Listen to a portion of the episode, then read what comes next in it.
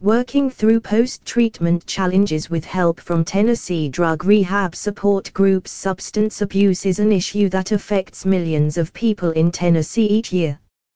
Drug rehab centers provide a safe environment for individuals struggling with addiction to receive the help and support they need to recover. But there's more to drug rehab than just getting clean.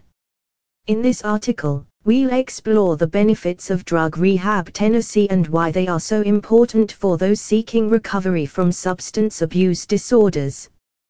Click here to know more about Hash Drug Rehab Tennessee.